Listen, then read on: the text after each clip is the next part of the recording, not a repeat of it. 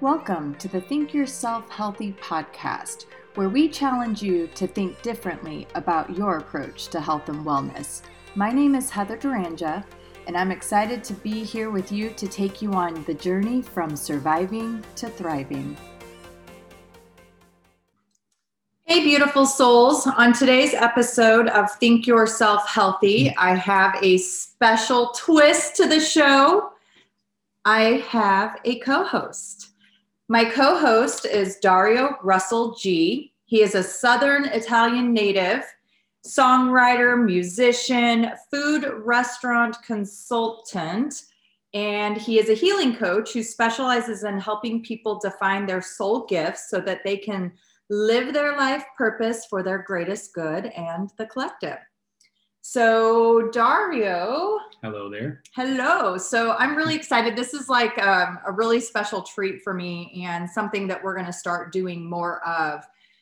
Many of you know that um, I help facilitate healing ceremonies, and Dario is one of the individuals, along with Alyssa and Taylor, who help us pull these amazing events off. And so we have actually started a business of our own called Light Revival, and we are going to be um, doing more healing ceremonies as well as evolving into retreats. And then we have a big, big plan of purchasing property and opening up our own healing center. So that's that is our goal. And so today we just kind of wanted to talk to you, share a little bit about who Dario is, what our vision is for our future, and um, all of the good things. So Dario, thank you so much for being my co-host today. Thank you for having me. Yeah. So tell the audience a little bit about you. Okay. So um, originally from South Italy. Uh, if you're wondering where, it's called, the region is called Puglia. It's the heel of the boot. Uh, the city is called Brindisi. It's a little uh, sea town. And um, yeah, I moved here in the United States uh, seven years ago. Still feels like yesterday. Yes. And uh, how I got here was, uh, it was a strange, that strange, strange set of events that brought me here, but it all makes sense now. And I'm glad that it happened. Uh, once I moved here, uh, it was not easy. Uh, I had to start everything from scratch, uh, from getting a driver's license to finding a job and everything. But um, yeah, uh, as uh, Heather said, I started with, you know, with uh, some jobs to support my music. I was always a songwriter and a musician. Uh, that's one of my passions. And Tell them uh, where they can find you and listen to uh, Yeah, so if you want to listen to my music, uh, you can go on my Instagram. That is Dario Russell G, and you can click the link in the bio. That's going to bring me to bring you to uh, my Spotify and YouTube channels in case you don't have a Spotify, and you can listen to uh, two albums and one single. I have a lot in the making too as well, and hopefully it's going to come out soon uh, yeah, so that's the music side of it. And there's some there's so many commonalities between you know Dario. and we're getting ready to celebrate our group's one year anniversary, which is really, really exciting. Almost a year ago, we were all brought together, and um, it was honestly a truly life changing experience when you find your people, when you find your tribe, when you find your your soul your soul family you know it you feel it at the core of your being like inside your cells they start tingling and you just know you there's no denying it. But it didn't happen right away. You want to tell them what was the first impression when we met? Yeah the first impression we're like who the fuck are these people and why are they here? Yeah. i was totally like alyssa and i were like oh my gosh like other humans are right here now, are yeah, here yeah. and then at the end of the we were worried that what like they were going to kill our vibe and we were going to kill their yeah. vibe. And lo and behold alyssa which is his fiance um, and then you guys many of you already know who taylor is um, taylor and i we were like who are these people and why are they here and then with by the by the end of the weekend we like fell in love Yeah. with each other and knew that our lives were forever changed in the most amazing beautiful way Yeah, and it happened at the right time too. Oh, yeah. We, we we supported each other doing last year. So yeah i cannot even imagine having to go through 2020 without you guys same- like same seriously uh, i don't it was know a if I- blessing. It was, it was a blessing. such a blessing That's how I know it wasn't. Nothing is.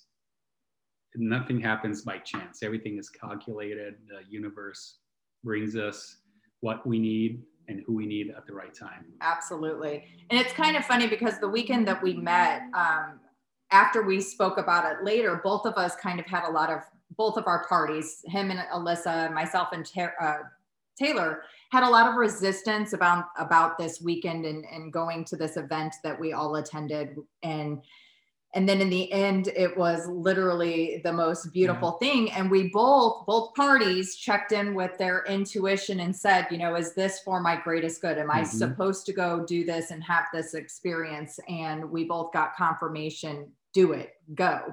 So we have learned to grow and embrace each other and the uh, downloads, the the callings, the intuition that we each um, give, and we help one another support that, which is truly amazing. I know a lot of people um, over this last year have had many different experiences in terms of their own awakening or their own spiritual awakening, and so for me personally and Taylor personally, I know that we could not have gone through this experience without Dario and Alyssa because they literally have been such a huge support when we're vibing low, when we're purging and having, you know, really emotional moments and a lot of doubt and uncertainty that creep in. Dario and Alyssa are there to bring us up and vice versa. Yeah, it's a it's a it's a collective work, It is and we check in with each other too. So that's a that's a really good thing. So absolutely somebody's feeling something, we just like text the text. other, Yeah, call so we up. have like our chat. It's like, so how are you guys feeling? And we we see what's going on, and it's kind of having your personal uh, news channel. yeah. it's because we, we all in, our intuition is all on point, so we check in with each other and we figure out what's happening in the collective thanks to Absolutely. our unity. Yeah, So- absolutely. And the beautiful thing is is that because we have had such an immense amount of support from one another, it's truly allowed us to embrace this journey that we've been on over this last year and and really help to cultivate the um, the gifts, the aspects of us that are being bring it all online. Yeah, it's like, coming bringing back it to online, life. Yeah. reconnecting with our true power, our true divine power, and becoming sovereign again, and understanding that we are not just this, you know, limited body and everything. We come from, we are all connected with each other, and we we come from a very very powerful source. And Absolutely. I'm not talking about it in a religious way, of course. You know, Well, let's well let's actually do to kind of talk a little bit about Mhm. spirituality. I think there's a lot of misconception or misunderstanding of Mhm. spirituality.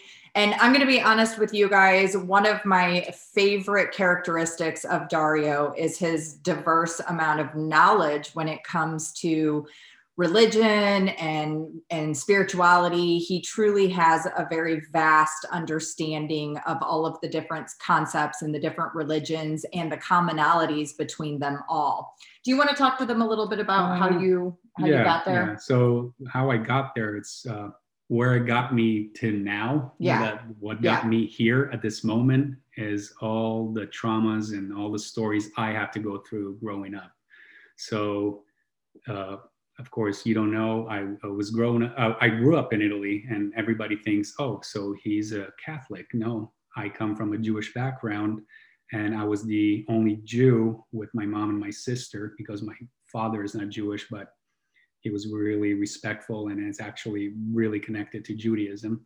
And we were the only Jews in the town, so I had to go through the usual anti Semitism that was surrounding us. People didn't even know what a, a Jewish person was. They were like, oh, wait, you're Jewish, uh, so where's your nose? Where the long hair, the long curlies? Why you're not dressed in black? So stories. Yeah, all those stories, all those you know uh, labels that people had, and it's not their fault. You know, they never they never had a chance to meet one until they met me, and so based on that, I had to I have to go through all of that. Um, and in, like in every religion, uh, there's a lot of limitations and uh, that they, at least with my experience, I always gonna, I'm always going to talk based on my experience because maybe somebody else had a beautiful experience and stuff like that. But in my experience, in any religion, I, I experienced the Catholic religion, the Christian religion, the Jewish religion. I even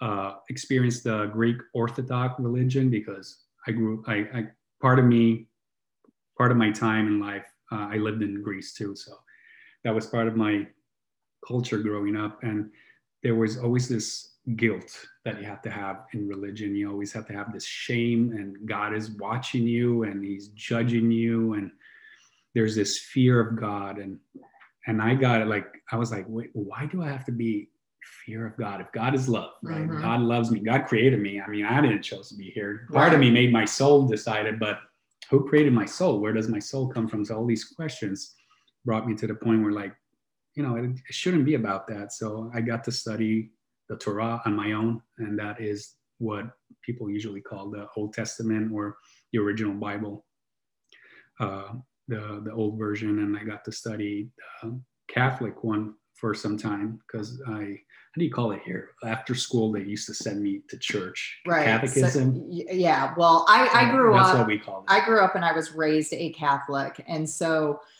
prior to getting enrolled in Catholic school full time when I got into sixth grade, I had to go to what was called PSR, which okay. was Public School of Religion. So it was for all of the kids that didn't have a Catholic in school experience we would have to go one or two nights a week. I can't remember um, to this PSR mm-hmm. class where okay, they would so, teach us yeah. about the Bible and, so, and all of the, you know, 10 commandments and all of the things.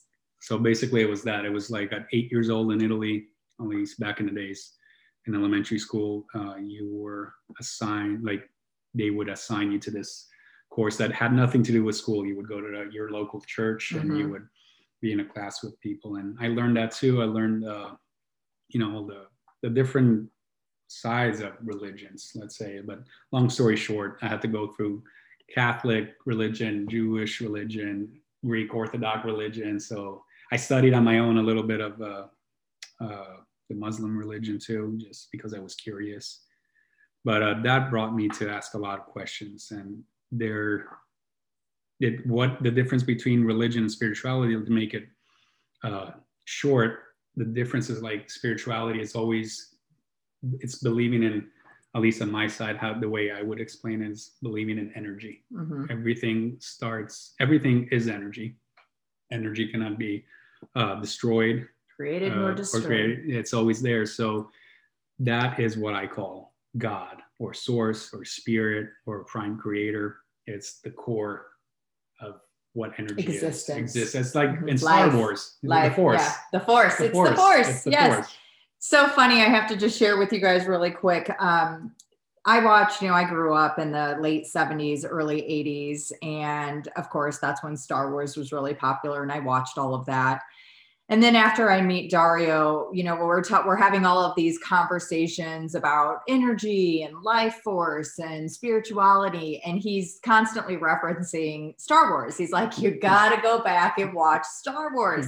So a couple weeks ago, Taylor and I decided that we were going to have a Star Wars binge, and we watched all nine Star Wars episodes in the reverse order, and it was astonishing because I was like holy shit literally they are like yeah. telling you all of the secrets of life they yeah. literally lay it all out for you and a and it's like mm. how did i how did we not yeah. understand this it's from the politics to the spirituality to the energy thing how everything is interconnected and I always like I remember like watch Star Wars. Yeah, they, they that's what they told us. Yeah, like, with, with Yoda. Yoda like, Come on. With, the mess that was happening in the United States the and the politics and, and the Republic, it was like, uh, they talked about that in episode one, two, three of Star Wars. Go watch it. Yep. The Clone Wars and everything. I was like, he's full of shit. And then I watched it and I was like, oh my gosh, I cannot believe yeah. it. It's so simple. Like it's mm-hmm. it's it's really a lot simpler than what we humans like to try and create all this complexity and, and make things so difficult. But the reality is, spirituality for me is my connection with the creator, with the life force that allows for my soul to be able to show up in a way that is living its purpose, serving my mission to help others and to help others cultivate their own soul purpose. Yeah, reconnecting. I, I, I it's like everybody is divine. Everybody comes from the same source. Even what they call darkness, you know, and everything. Once upon a time, it came from the same source, like mm-hmm. from God, and then it just decided to well, go rogue, let's say. Yeah. And then they forgot it. What? How? Spirit, God, Source, Prime Creator, however you want to call him, you can call him Coca-Cola if you want. I don't care. You know, as long as your intention is pure, as the intention connects you to that, uh, he doesn't force you to do anything. If you like, we have free will. So let's say one day I decide to go against uh, my intuition, and my our intuition always guides us to do the right thing for our greatest and highest of good. And I say, you know what, I'm gonna go do that anyway, and we're free to do it. Mm-hmm. And God is mm-hmm. gonna say, okay, do it. And this is God. Like God is always gonna be here, and if you get further and further away, He's gonna let you go further and further away and but he's not going to bug you it's right. like you know if you want me you know where to find me mm-hmm. and when we go back to him he's always there and he she I, I don't take me literal uh, i don't know how to call it it yeah. it it is always there the light is the light. always shining light, the, the light, light, is yeah. always with like us God, like the highest and holiest frequency of love and light that's god and uh, he has many names. Uh, he's always there. I mean, that energy is always there if you want to connect to it. So it's like Heather was saying, our mission is to let people uh, be aware that they are divine, they are sovereign, and their true potential is always there. They we just block it with our all our limitations, all our stories that the system, uh, and when I say the system, I'm talking about the school, our parents, uh, our friends, uh, the you know the television too. They, they teach us how to be in lack, how to be in fear, how to judge ourselves, and yep. how to shame ourselves, and how to not listen to our intuition. Because if you're listening to your intuition, that can be a voice in your head or a gut feeling. It's stupid, and you're crazy, and you need meds and all yes. that stuff. We have all the tools to be I don't want to say perfect, but close to that. Yeah. Like we have all the tools to to travel in life, to go through life in a very loving and enjoyable way. Yes. Easier. Yesterday. So so I have to uh, I have to state this. So we had an amazing day yesterday. The four of us went and did paintball. It was really awesome. And then we went and had dinner. And after dinner, I was driving home and a Pink Floyd song came on and I was listening to the lyrics, and I feel like Source for me really um, sends me messages through music. I feel like that's one of the way that you know my spirit guides, Source, the divine power, whatever I want to, my intuition, whatever speaks to me through through music. And I was listening to the lyrics in the song, and it was talking about we don't need no education. And it was going on and on and i was listening to these lyrics and i'm thinking oh shit. Oh my god i understand what they're saying. What they're saying is we already have everything we need we just have to remember we, we have everything we need within and unfortunately we have all of these systems our educational systems the medical systems the religious systems that are defining, telling us what we're supposed to be, how we're supposed to think. And as a result of that, and I know for myself with my own personal experience being raised Catholic, it didn't feel right. It did not align with me, especially when I was going through like my dietetics program and I'm learning all of these things um, that are being taught that are USDA and FDA guidelines. And I'm going, no, no, that does not feel right. That's no, that is not the way I'm supposed to be guiding people to eat better and eat healthier. That's not what is going to cure their disease. But I knew I had to just go through the motions so that I could receive the licensure and be able to practice freely based upon the evidence that's out there that I support, which usually comes from the UK, has nothing to do with yeah, anything that's available here in the US. It's it's very difficult and to find. Brings us to another other yeah. one. Maybe yeah. we'll talk about it. Later. No, definitely we will. Why it comes from the UK? Yeah. So you know, and and these are all of the reasons why I'm so endear, like just have so much endearment towards um, Dario and his friendship and his guidance because he has helped enlightened me in so many ways on the difference in food policies in Europe versus the United States, being that his specialty is um, he's a food consultant. And so he helps work with all of the restaurants in Southern California, all of the Italian restaurants. He helps provide them the products that they're using and preparing meals. And it's amazing to me what is allowed here in the US versus oh, yeah. what is allowed in let's use the the usual example that yeah. we we talk yeah. about it all the time but I don't know if you guys know the perfect example is canola oil yes canola I didn't even know what canola was until I moved here I was like what is it nobody and the, this is the funny thing I used to ask US citizens that were born here and raised here and they were like what is canola and they didn't even know the answer. Like, I think it's a plant. I would say, I think. I was like, how can you think? It's so it's derived from the rapeseed plant. Yeah, but it's chemically altered altered in labs. That's the only way you can get the oil from. Yeah. And the reason why I didn't know about this before moving here, it's because it is banned in Europe, at least in Italy for sure.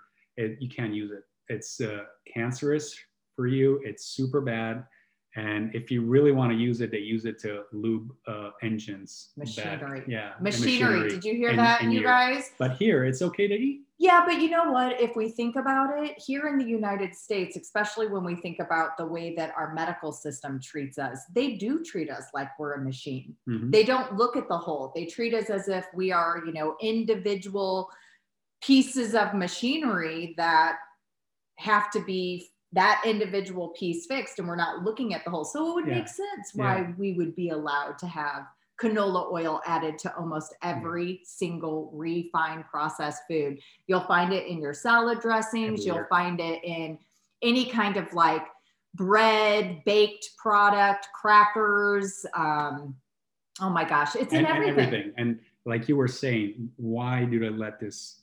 Why is it allowed here? Like Heather was saying, they see us as machines and to fix. They they don't they don't see us as machines. Like I I, I love my car. You know I, I know I'm, I use it. That's my job. Without my that's my office. Right. So I especially here yeah, in Southern California, exactly. oh you appreciated quarantine. Yeah. so my I keep my car. I maintain my car, so I don't have to fix it.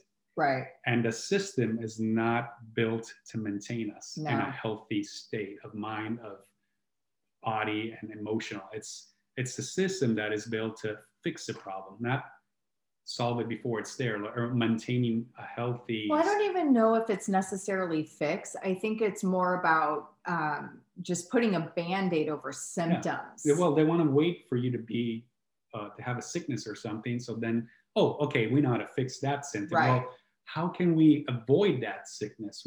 How can somebody not get to that point? Right. That's what the system is not doing. Right. And that's what we're trying to let people. To help, yeah. We're trying to let people know, hey, there's a lifestyle, there's a way of life where you don't need to get to that point where your kidneys are failing or you have to become a di- right. You, you have to have diabetes or anything like that. If and it's nobody's fault because, as we say, it's the system is not built like that. But we're trying to fix that, telling people, hey you can avoid to get you can not get to that state. Right. Well, I can use myself as an example. You know, at 18 years old, when I got diagnosed with this kidney disease, my doctors told me I had two options.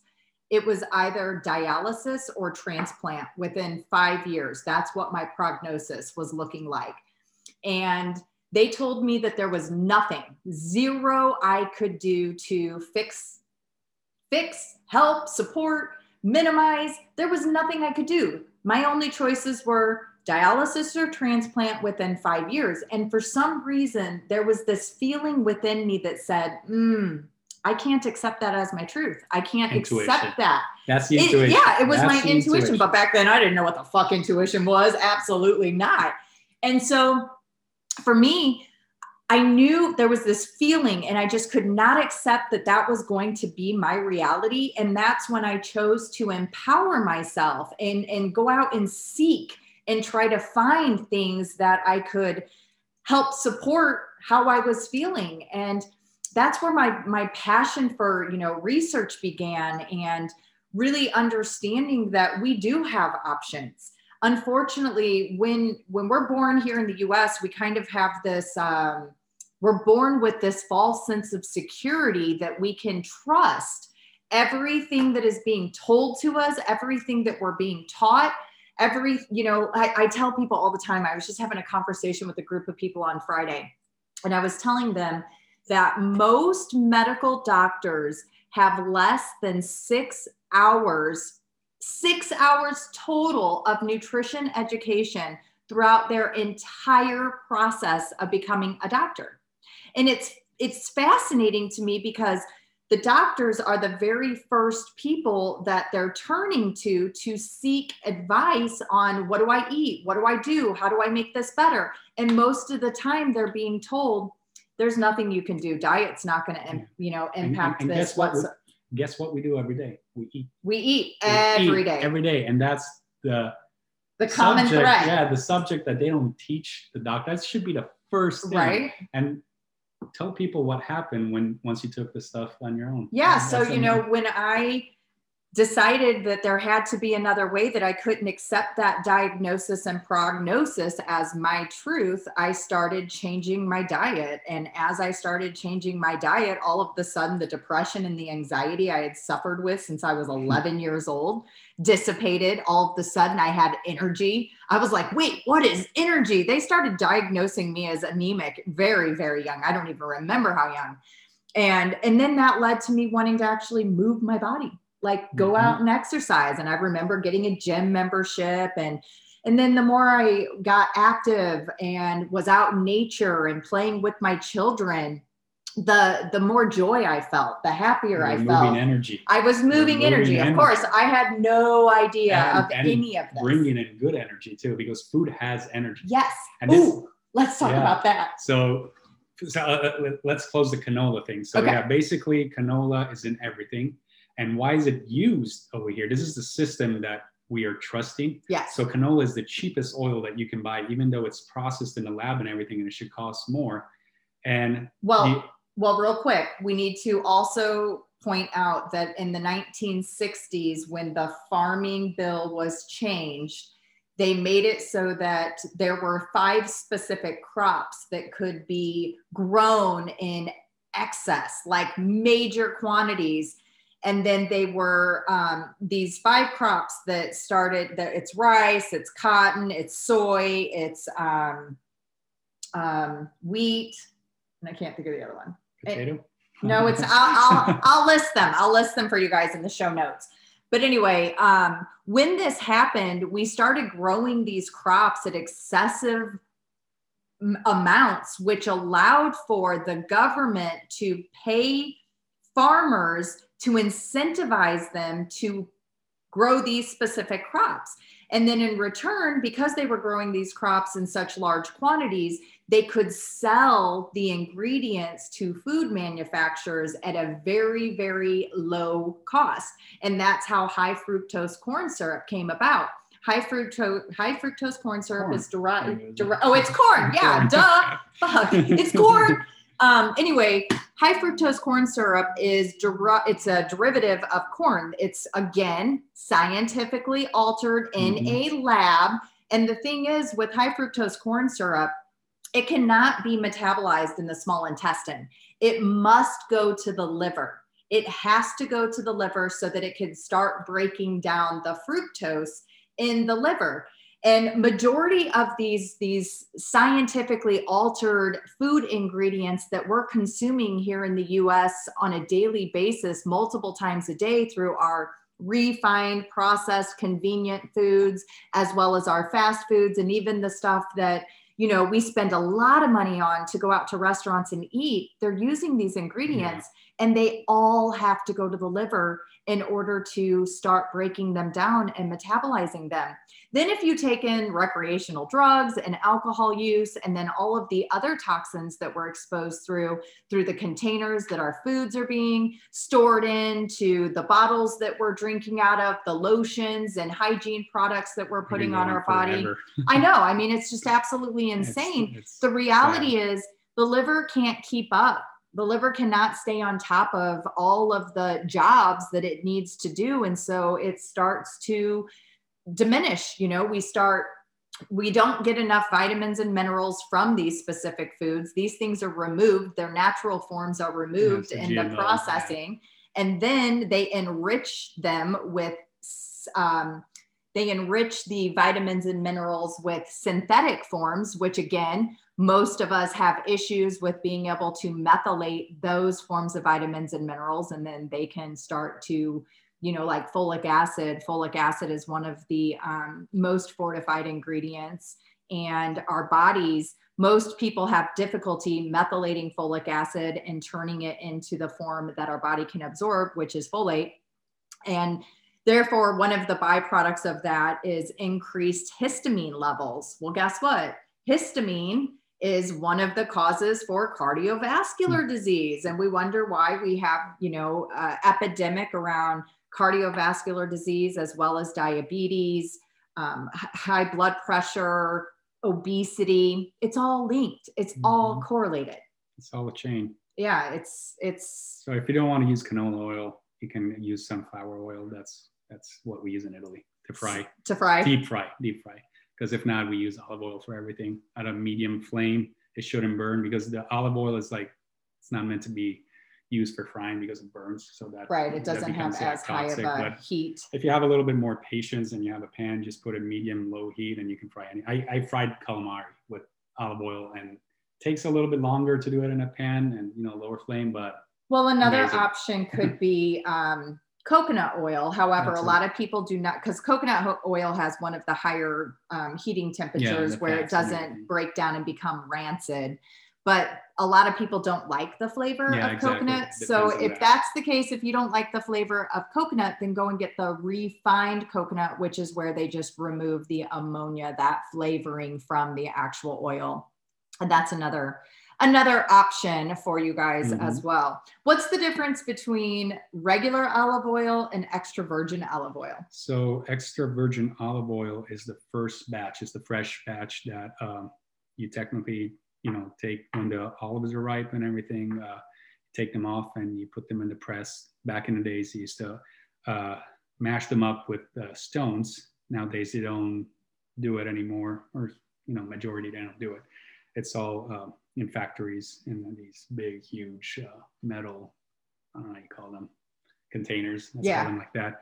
But uh, extra virgin olive oil is the first uh, fresh press. So when they press it the first time, cold press. So everything that comes out from the olive, that's the extra virgin olive oil. Okay. Um, so no. is that going to have the is that going to have like the highest amount of antioxidants and omega threes yeah, that's, that's the best. Okay. That's the most expensive and that's what's healthy. Actually, you can use it for your skin. You can, you know, drink a little bit a day. You don't want to drink too much if not you go poop. Right. But uh, if, if you need to go poop, drink olive oil. Yeah, so for all of you which most Americans are suffering with constipation, take a couple tablespoons oh, of oh, yeah. extra virgin olive oil and you will have relief right away. Yeah, perfect but uh, and that's the extra virgin olive oil. And what uh, olive oil is different than extra virgin. It's let's say it's the ex uh, olive oil never goes bad but after a year usually uh, the sediments of the olives that st- that are in the extra virgin start going at the bottom of the bottle or the containers. So what they do they take that extra virgin and go, they throw it in a, a hot process where it goes through a filter so that becomes normal olive oil. So mm-hmm. it loses the word virgin because it's not a first press anymore. Okay. It's not fresh. It so then ultimately it would lose some of that nutrient value. It's always good. It's just a less fancier. Yeah. It, yeah. It, because it goes through a warm uh, filtering yeah. and it gets uh, rid of the little sediments that mm-hmm. I don't mind. I don't care. Right. Uh, but that's that, that's what makes it olive oil and it's from the year before so it gets cheaper it's not uh, bad for you it's actually always good it's just cheaper because of mm-hmm. that and what you don't want to uh, consume is pomace oil. Palm oil. Pa- pomace. What's pomace?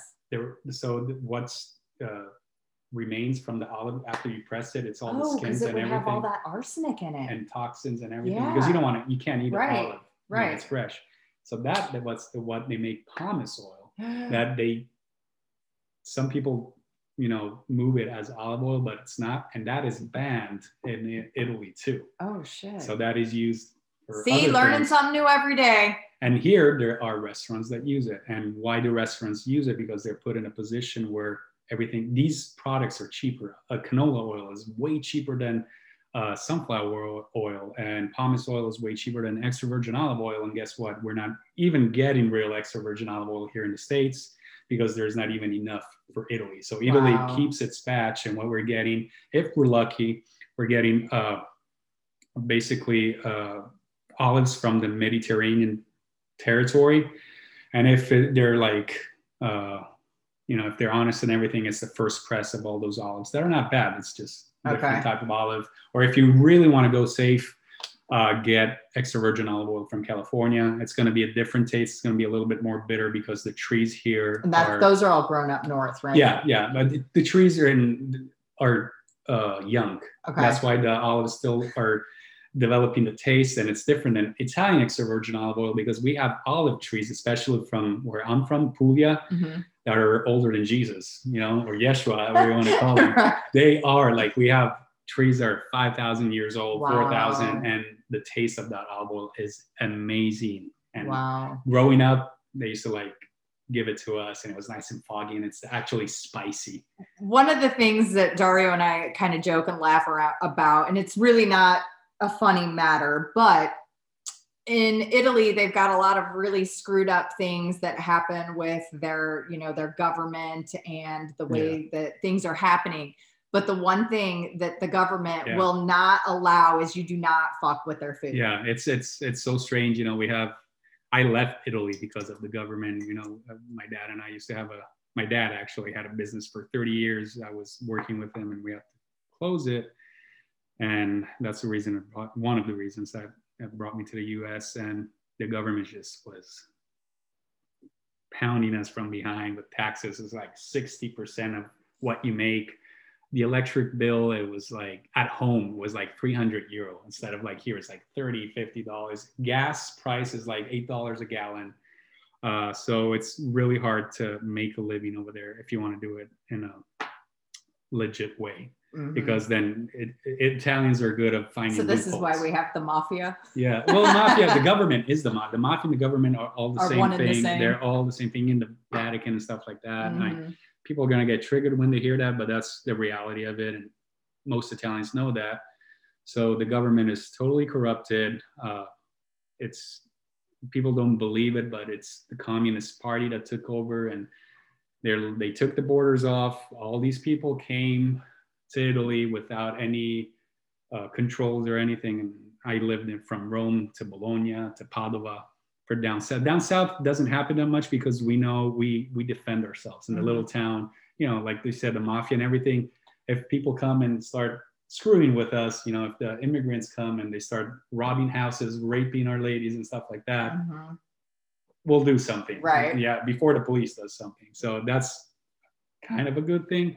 But up north, there is not that. There's not that community. So they do whatever the heck they want. I remember riding the night bus in Rome at two o'clock and not I, I don't want to I'm not going to say any race so people don't get so sensitive and everything like that but there was immigrants that are like gathering in 10 12 of them and they tell the driver that is stopping because he has a time hey get inside we got to go. And they have knives and stuff like that. And the driver is afraid that the police doesn't do anything.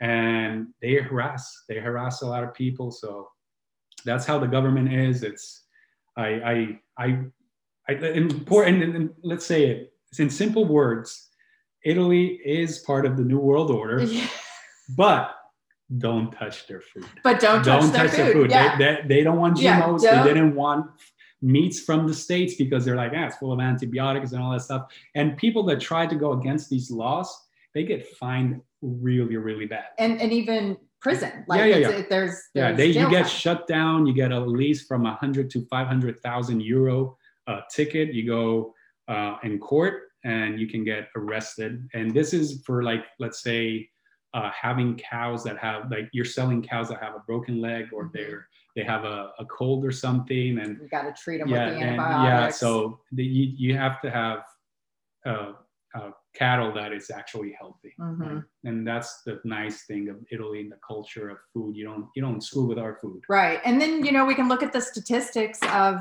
the rates of disease over in Italy versus Oh, what's happening here in the. US, Yeah. allergies. I mean, the list goes on and on.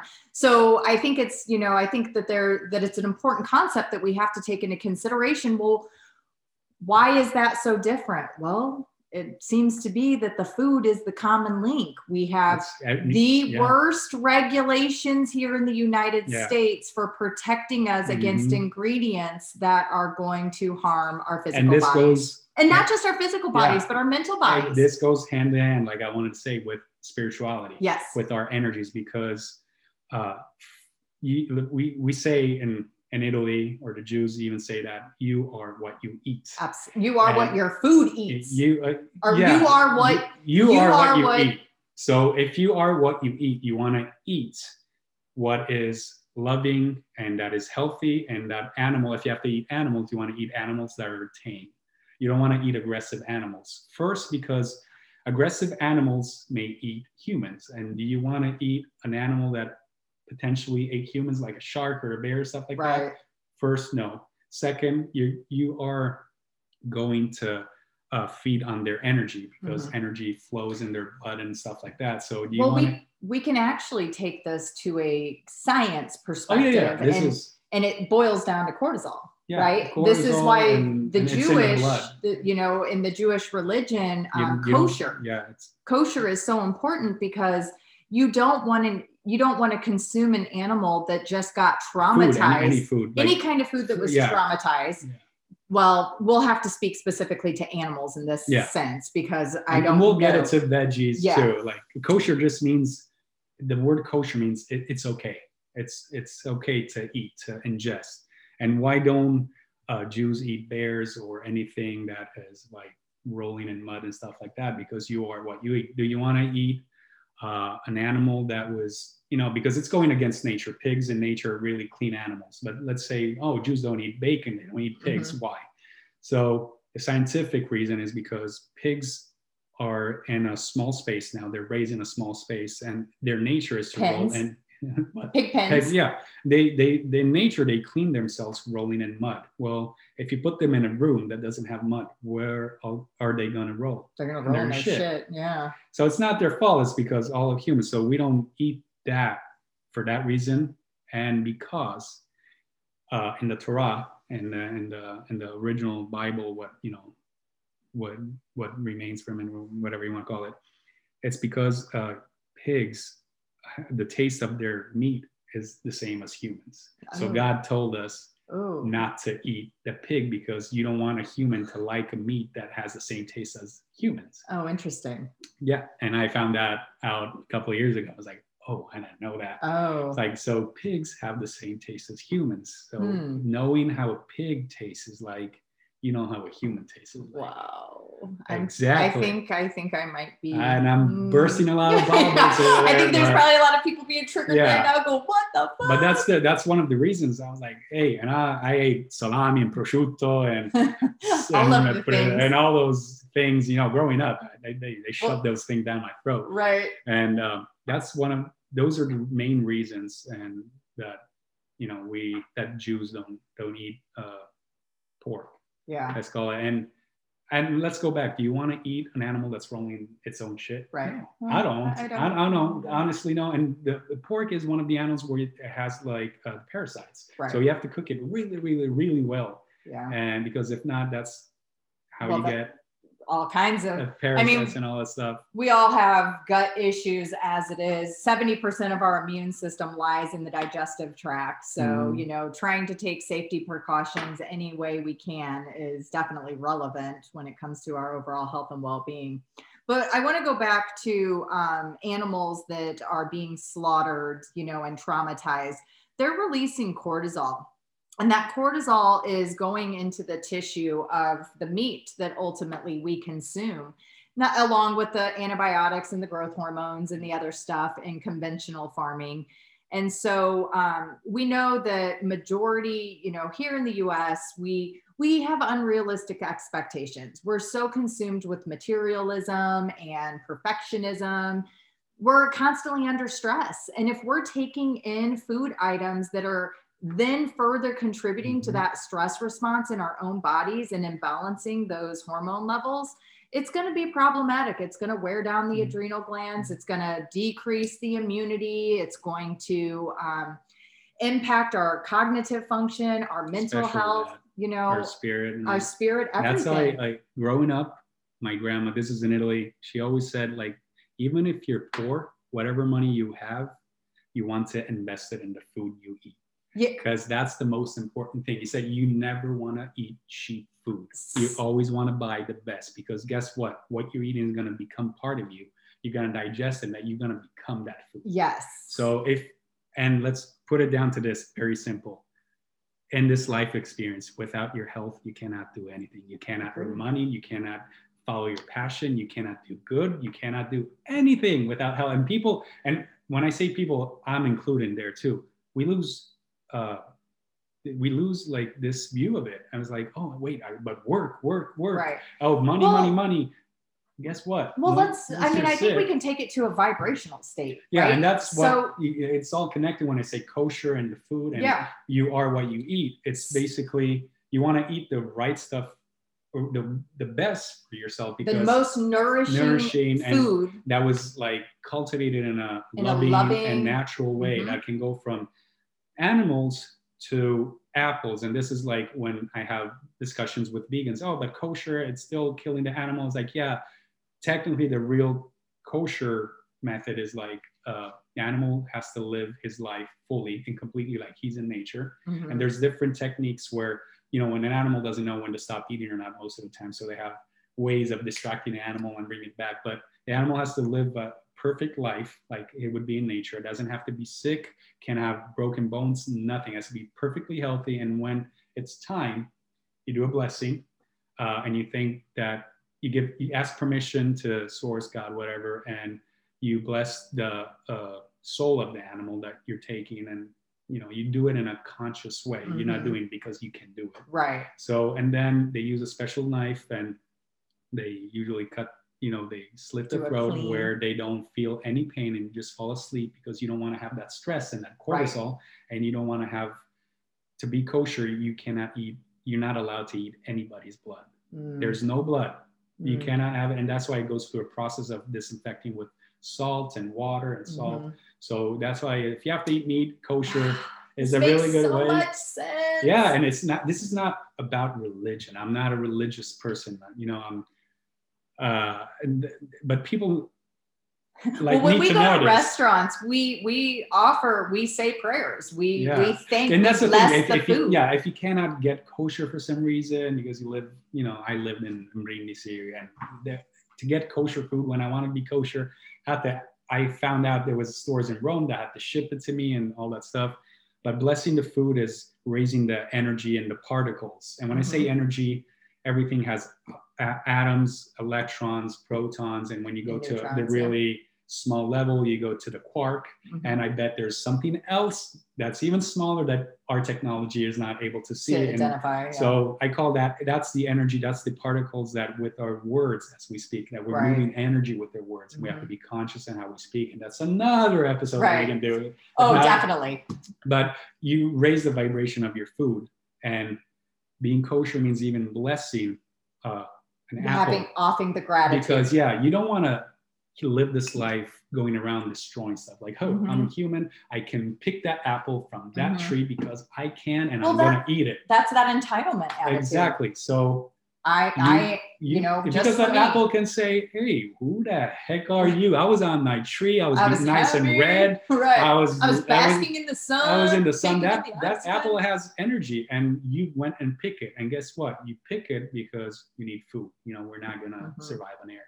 So you say a blessing for the fruit because you want to thank God that gave you the opportunity to pick that fruit. You have Well- just the act of offering gratitude yeah it, it, it's raises the vibration yeah. it lifts your spirit it makes you grateful it makes you appreciative it makes you humble too yeah. because like i'm taking I'm, this apple because i need it to keep my body alive and by keeping my body alive i want to spread the love and yes. light to other people yes and to through the universe. That's a nice thing that people don't talk about in religions. The original Bible talks about the universe. Mm-hmm. That's not. It doesn't say that we're the only creation. We are one of the creations of God.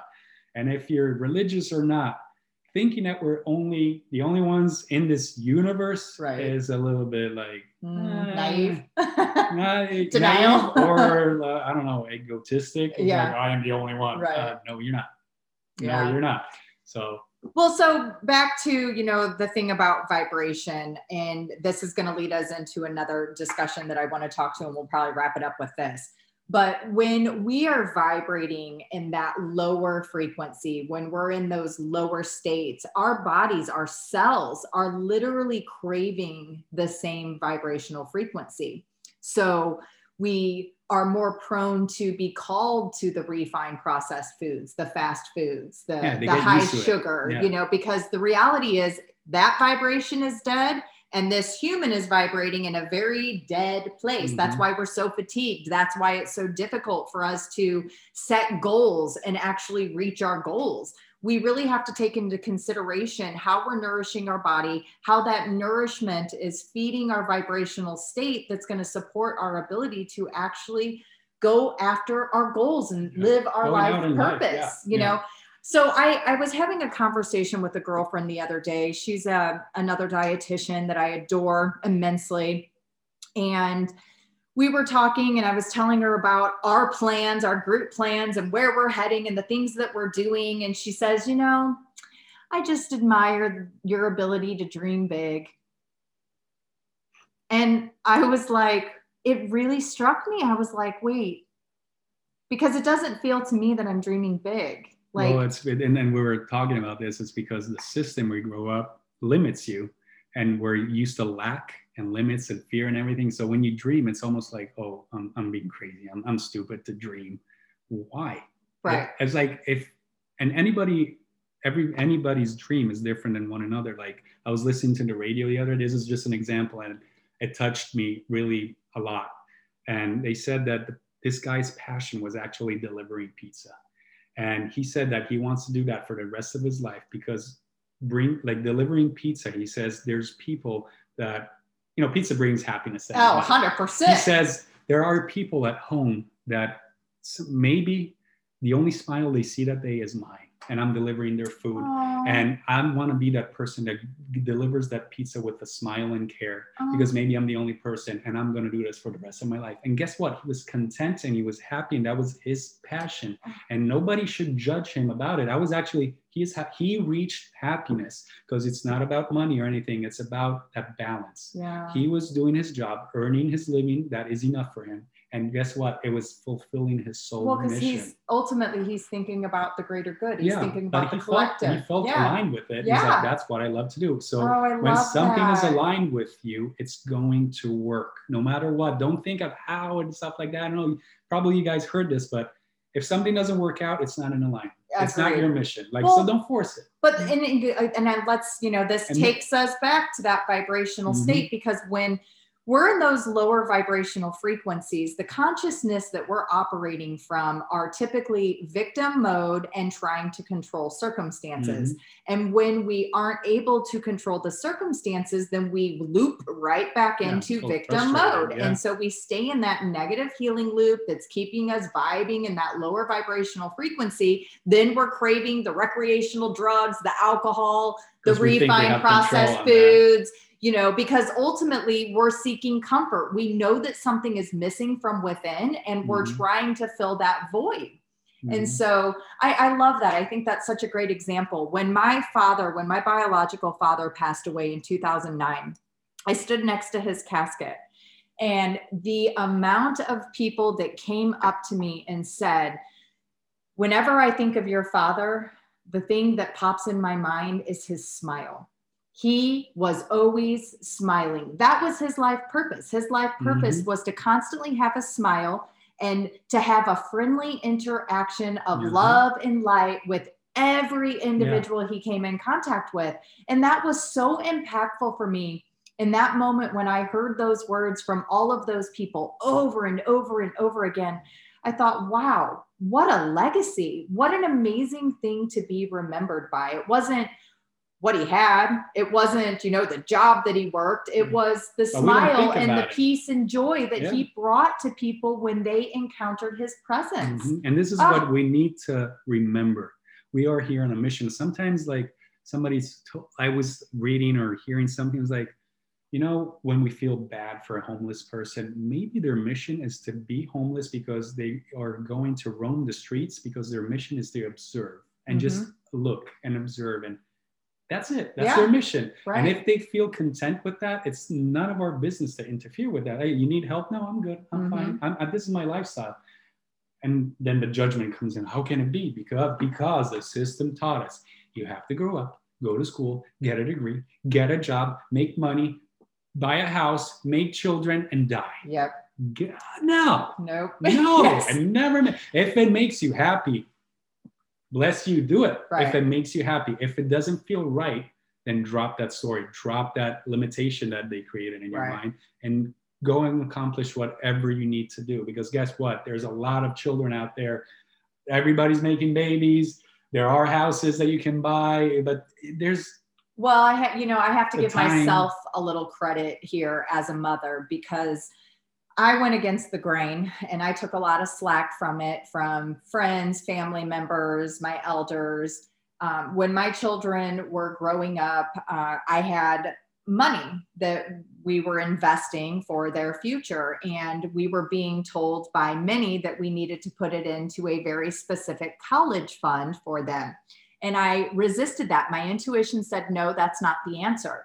And the way that I was able to, um, you know, understand this intuition that I was having is that we put this pressure on children that they have to follow these specific steps. But more often than less, when they follow these specific steps, it's for chasing the money, it's for the materialism. And then in the end, they sacrifice all of their own well being. They achieve all of the money, but they don't have the happiness. And so I decided that I, that's not what I was going to do with that money. I was going to invest it in another way. And I chose to invest it in a way that many told me I was absolutely crazy and insane for choosing the option that I did. But in the long run, it, it worked out very well in our favor. But back to this point, when my children were growing up, I used to tell them all the time, I don't want you to feel pressured that college has to be the answer for you. The reality is, you never know you, know you do life and as you're doing life that's how you are being led to the different journey to the different thing that's Mhm. going to fulfill your heart bring you joy bring you happiness allow you to share your gifts but we we take that away when we put this pressure that you have to get this specific degree you have to you know work this specific profession and then you get the money and then you have the it's, things it's when we ignore intuition and then yeah because sometimes to so to listen to your intuition, you have to do a leap of faith. Yeah. And then there's the fear that kicks in. It's like, oh, I don't want to leave my job because I don't have anything to. Yeah. So I Right. advised both of my daughters. I said, first, find your passion. What brings joy to you? What makes you happy? When you can identify those topics, those things of interest, then you can start pursuing something. And both of my girls, you know, they didn't go the traditional college route. Um, my youngest did for a while, and she stepped away and decided that she was going to go out there and follow her passion. And they are both so happy. They're doing amazing. They've they have more opportunity and more potential than many people, many of their friends. And I, I'm so proud of them for listening and honoring that inner part of them that mm. said, go for the joy, go for the happiness. And guess what? That's where they're finding the money. And, and talking about college, if there's like majority of your passions, you can learn on YouTube. True. Like I, I well, but then again, I think this goes back to that all knowing, Yeah, right? yeah. Like we already like have if you want to become a, a doctor or something, Yeah. okay, go to college, learn it. yeah, But it's like, for example, I, I didn't even know when I was growing up that there was like social media marketing in the college. I, that didn't exist. uh-huh. and we that, that's one of uh, the business that we have with Alyssa and I. And you know, I was like, wait, what? they have it in college now. I had to learn it on my own. Yeah. Thanks to Alyssa that did it for seven years. And I was like, what? Or like even psychology was hard back in my days. Like Mhm. only two universities in Italy had it. And I was like Wow. super hard to get in with the test. And now there's like this psychology and that psychology. They, and they're making they the other thing was like travel industry, like and Mhm. college. Oh, like hospitality. Yeah. hospital, like yeah. I was like, what? My dad, you know, built He's been doing hospitality his whole like, life. I, right? I knew it because I grew up and it was like, what? You studied this in school? Right. I was like, no. way. Well, you, you know, funny enough, as a registered dietitian, one of the domains that we have to study is food service, which is part of hospitality. Mhm. And so, yes, there is a very specific formula for hospitality, believe it or not. oh, no, I believe it. but it's like, oh, they have everything that. Now you have need a degree for everything. But yeah. really, think the thing that So we need more debt. Yeah. we need more debt. you, you just need experience. That's Yeah. what people need because I see it in the working world. If you have experience, it's valued more than a degree. Absolutely. And if somebody's really needs a degree and they don't value for what you're worth and what your experience, you don't want to work Yeah. Go and do your own thing. Well, I feel so blessed that I was able to follow my passion and, and go the route of learning holistic lifestyle practices and being able to share those holistic lifestyle practices with others so that they can start living their greatest good, the best quality of life possible so that they can chase their dreams. And that's something that we're all very much Mhm. dedicated to. You know, I, I love the fact I love sharing with people that now in this present day, I have bought 27 quality years on my life from that day that I was 18 years old and told that I was looking at five years before I was going to need dialysis or transplant. Did you ever get it? Never. I mean, literally, I've never been on She's any medications. example. My doctor, I just went and saw a nephrologist just to have a checkup, and she couldn't believe it. She's like, wait, you have IgA nephropathy? You're not on any meds. You don't have diabetes.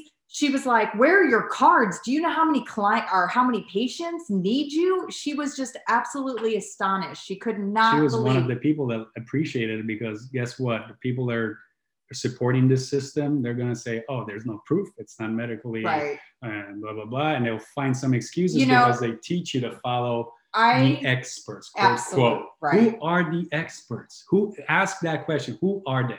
Right. Who's the FDA? Who's doing these rules? Who these same experts are letting you uh, consume toxins? yes. They're getting you in that state. Well, and the state. thing that pisses me off when I have conversations with people about this, because they're like, well, go look at the research. Well, guess what?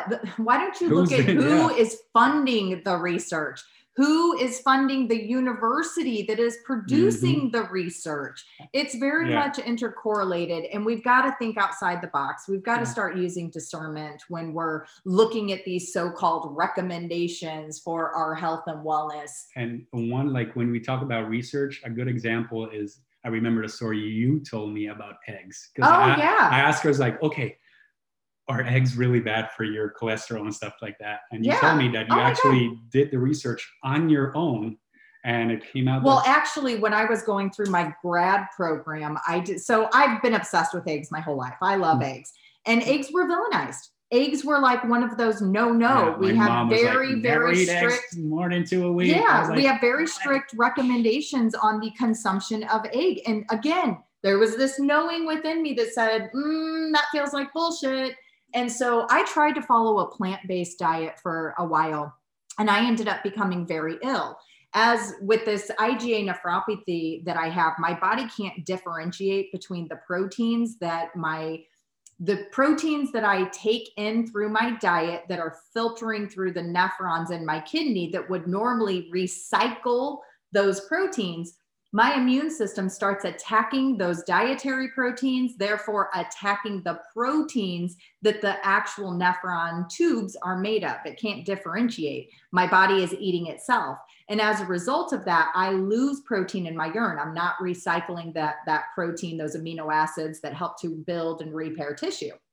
And so for me, when I was following this plant based diet, I got really sick and I was really like defeated because I'm like, I'm following the healthiest diet on the mm. earth. Like, what is wrong with me? Why am I not getting better? And ultimately, for my body, I need the dietary protein through complete sources, which are animal sources. We get all 20 of our amino acids from animal sources. And so eggs and fish were two of the most vital components for me to add back into my diet that worked really, really well for my body. So my dad has history of cardiovascular disease and he went to his doctor and he's talking you know the doctor's like you're he's on medications and they're saying you know your cholesterol we still need to get this down. No eggs. You can't have any eggs. And it infuriated me. And so i said uh, fine. I'm gonna i'm gonna show you the research. So i chose to go and draw all my blood labs measure my baseline metrics and then for six months i ate anywhere from two to five eggs every single day, every single day. And at the, oh, and during this time, I was losing weight. I was building lean muscle. Like, I, I was like, man, I feel so amazing. So, six months later, I draw the labs to see the impact that consuming eggs every day, what it had done to me. And it was astonishing. My fasting glucose levels were lower my triglycerides were lower. My LDL cholesterol was lower. My total cholesterol was lower. And my good cholesterol increased. I had improved all of those metrics, which are the root for cardiovascular disease as well as type 2 diabetes. I had improved all of those metrics. And the only thing that I did different was focused on consuming eggs, every single day.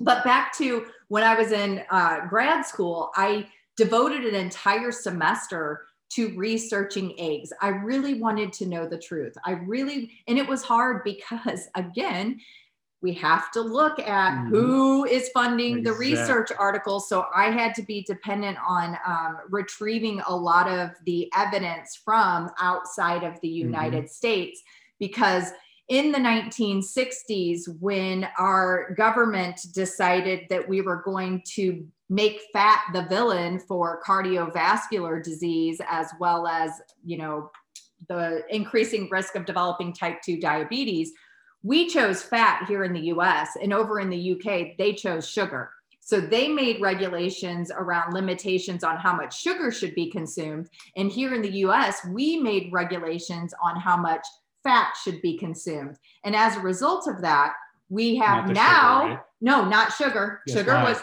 Guess su- why? why? Tell me.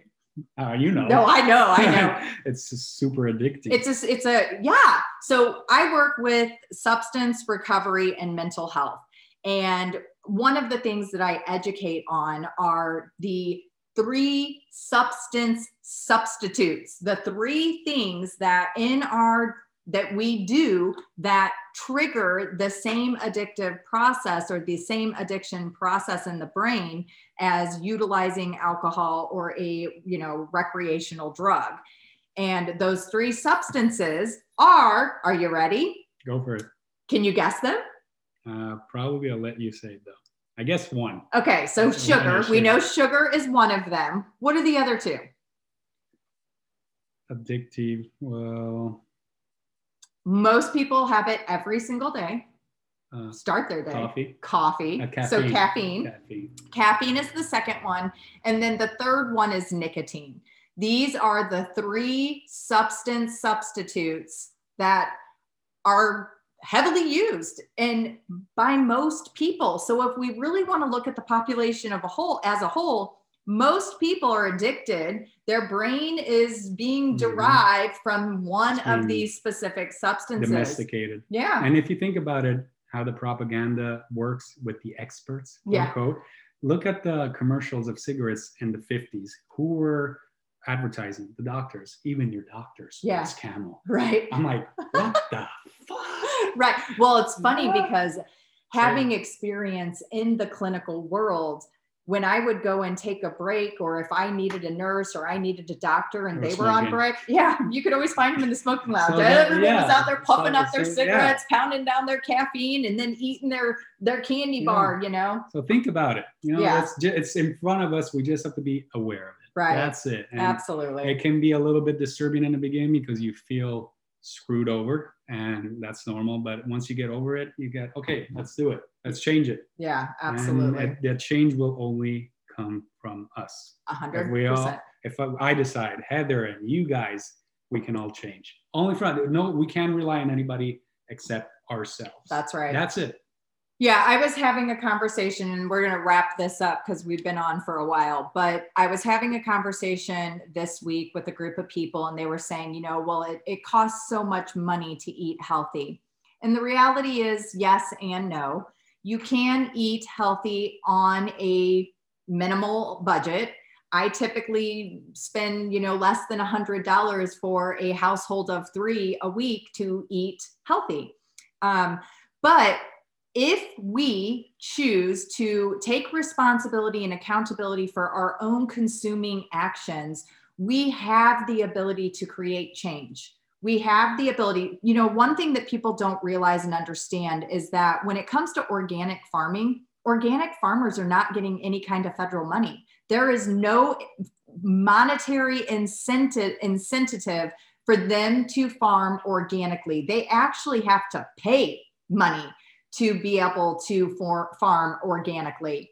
So, if we could, as a whole, as a collective, start changing the way that we're consuming and purchasing products, then we can create the demand that will actually drive the costs Mm-hmm. down and allow for these products to be more affordable And support And these then- farmers. support the farmers, but then most importantly, drive out these ingredients that are literally Mhm. Poisoning yeah, us. If we don't buy them, yeah. Then, then gonna- what? They're yeah. gonna have to farm They- the land some other way. everything depends on us. Yes. It goes back to that. If you don't buy it, who's to buy it? Your dog? exactly. Your Yeah. cat? No, nobody. Exactly. It's to stay there. So Yeah.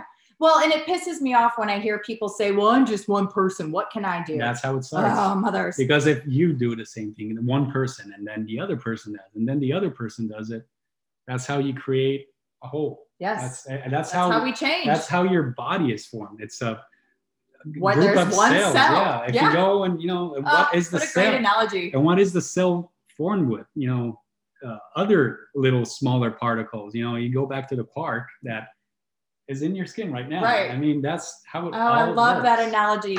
It all starts with one cell, One. and that one cell Yeah. How the becomes this start? trillion Yeah. celled human body. So, yes, it starts with you. You have the power to help create the change. Yeah. So, well, guys, I really appreciate you hanging in there with us today. Um, Dario, thank you so much for being on. It was such a pleasure. you for this is me. so enjoyable, and I would love to do more of these. So this is something that Dario and I are going to be joining forces and doing more of. So for all the audience listeners, if there's anything specific that you want to learn more about or hear Mm-hmm. Let more about, know. let us know. Yeah, if you if it's religion, spirituality, food, uh, even Our retreats. yeah retreats. uh, yeah, if you need if there's any blocks you want to you know get over with, you know your life, music, you know, Music, all of it. even yeah. movement, even your Movement, like, yeah. physical body. If you need uh, help with uh, Alyssa you know, does this this booty yoga. She's a yoga instructor and she does booty yoga. And if you're a guy and you need help with, you know, going to the gym or stuff like that, we, we, we have it all. It's all We under do. one house. yes. And that's the nice It's thing. the one-stop shop for all the life skills, all of the holistic life skills you need so that you can start living your life purpose. Reconnecting you with your true self, with Yep. your full potential that you are, and taking back your, you know, your power. Well, exactly. I love you, friend. Thank you Love so you too. much. All right, guys. You can find Dario. Where can they find you? Uh, it can be Instagram on Dario, and Dario is like Mario, but with a D. Dario Russell with two S and two L's, G. And then where can they find your marketing? Uh, it, and my marketing is uh, the Bomb Media. So it's D A B O M double B Bomb Media on Instagram, or uh, it's thebomb.com. Awesome. and we'll make sure that we link his music page and all of the other sources that are available so you can connect with Dario in the show notes. All right, guys, have an amazing day. Go out there and give lots of love and shine your light as bright as you can. Yeah, you be all blessed. Bye bye.